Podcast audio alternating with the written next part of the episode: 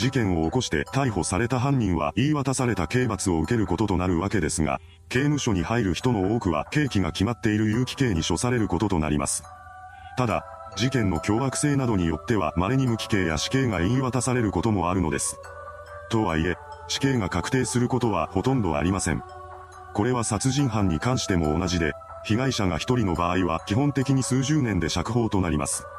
驚くべきことに、そうして世に放たれた人の中には再び外で殺人を犯す者もいるのです。今回はそうした事例をまとめていきます。殺人前科がある人物による殺人事件1、福島女性飲食店経営者殺人事件。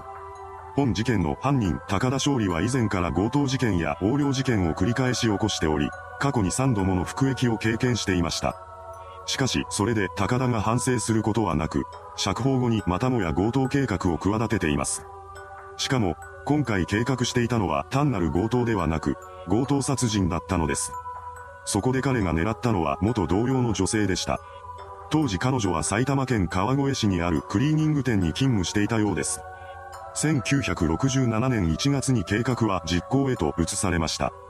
この日、高田はターゲットの女性の首を絞め、そのまま彼女を絞め殺してしまいます。それから女性が所持していた1万9000円を奪い取りました。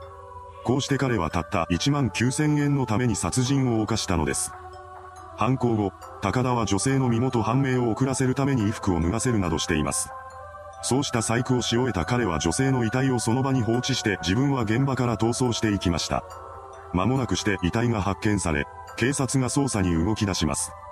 高田は遺体の周りに身元につながるような物品さえ残さなければ捜査を混乱することが可能だと考えていたようですが、当然ながら衣服を脱がせるだけで身元がわからなくなるということはありません。結局はすぐに身元が発覚し、高田の存在も捜査線上に浮上してきます。こうして彼は逮捕され、裁判にかけられることとなります。今回高田が犯したのは強盗殺人という重罪でしたが、被害者が一人だったということで死刑には処されていません。ここで彼に下された判決は無期懲役というものでした。1967年4月に判決を受けた高田はそれから千葉刑務所に服役しています。そして仮出所が認められたのは約23年後の1990年2月だったようです。刑務所から出てきた彼は工場を経営していたいとこを頼って故郷の福島県矢吹町に戻っています。当初高田はそこで社会復帰をしようとしていたわけですが、23年間刑務所に入っても根本的なところは何も変わっていませんでした。彼は同年5月にスナックのホステスと東京旅行に行く約束をし、その旅行費用のためにまたもや強盗殺人をしようと考えていたのです。そこで高田が狙った先は福島西白川郡矢吹町にある飲食店でした。その店を経営する女性 A さんは彼の幼馴染だったそうです。5月2日、高田は A さんに電話をかけ、今日は早めに店を開けてほしいと頼んでいます。それは客がいない時間帯に犯行を済ませようと考えていたからです。彼は犯行を悟られないように、早く開けてほしい理由は会社の人間を連れて行きたいからだと話していました。A さんはまさか幼馴染の高田に自分の命が狙われているとは思ってもみなかったため、彼の頼みを了承してしまいます。そうして約束を取り付けた後の高田はいとこの工場からハンマーとバールを持ち出しました。そして A さんとの約束の時間である午後5時に店を訪ねています。何も知らない A さんは高田のことを店に入れ、開店の準備をし始めました。そんな彼女の視界の外で高田はハンマーを取り出します。A さんはそれに気づかないままカウンターの拭き掃除をしていました。高田は忍び足で A さんの背後から近づいていき、ハンマーを振り上げます。そして彼女の後頭部にそれを叩きつけたのです。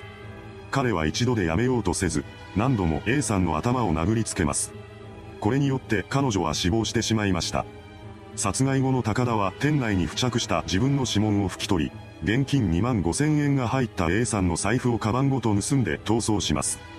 その途中で彼は足を止め、凶器として使用したハンマーと犯行時に履いていたサンダルを土に埋めていきました。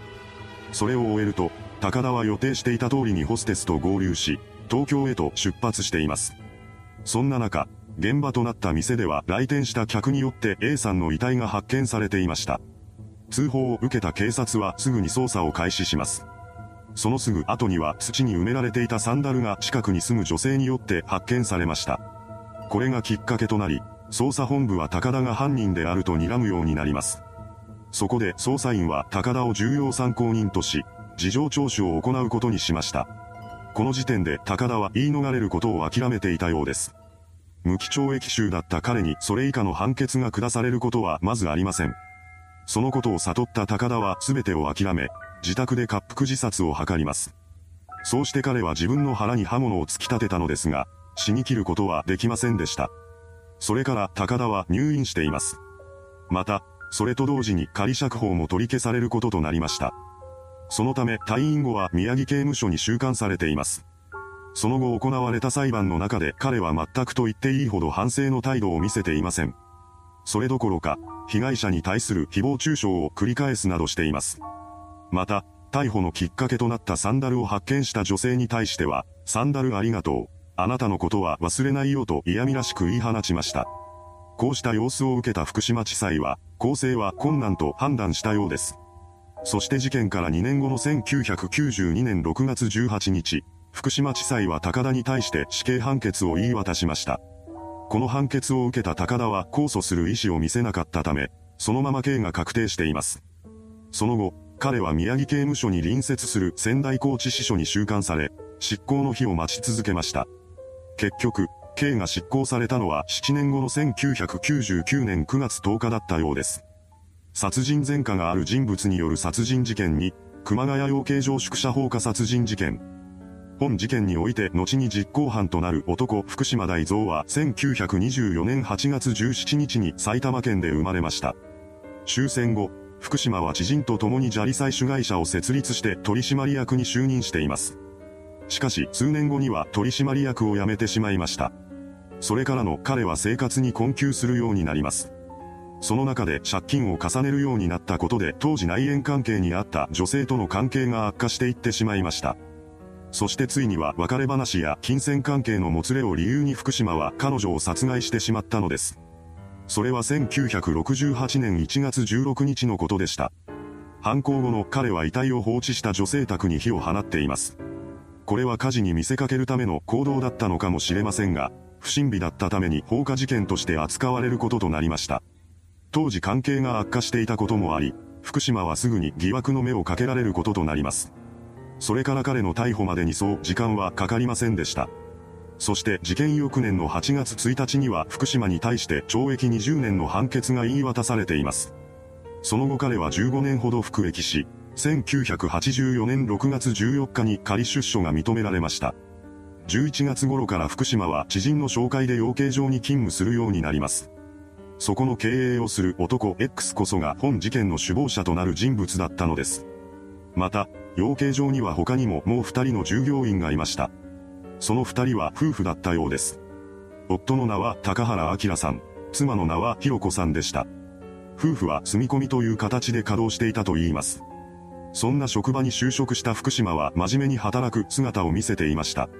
しかし3年後の1987年に入ると養鶏場は借金を抱えるようになってしまい、経営状態はどんどん悪化していきます。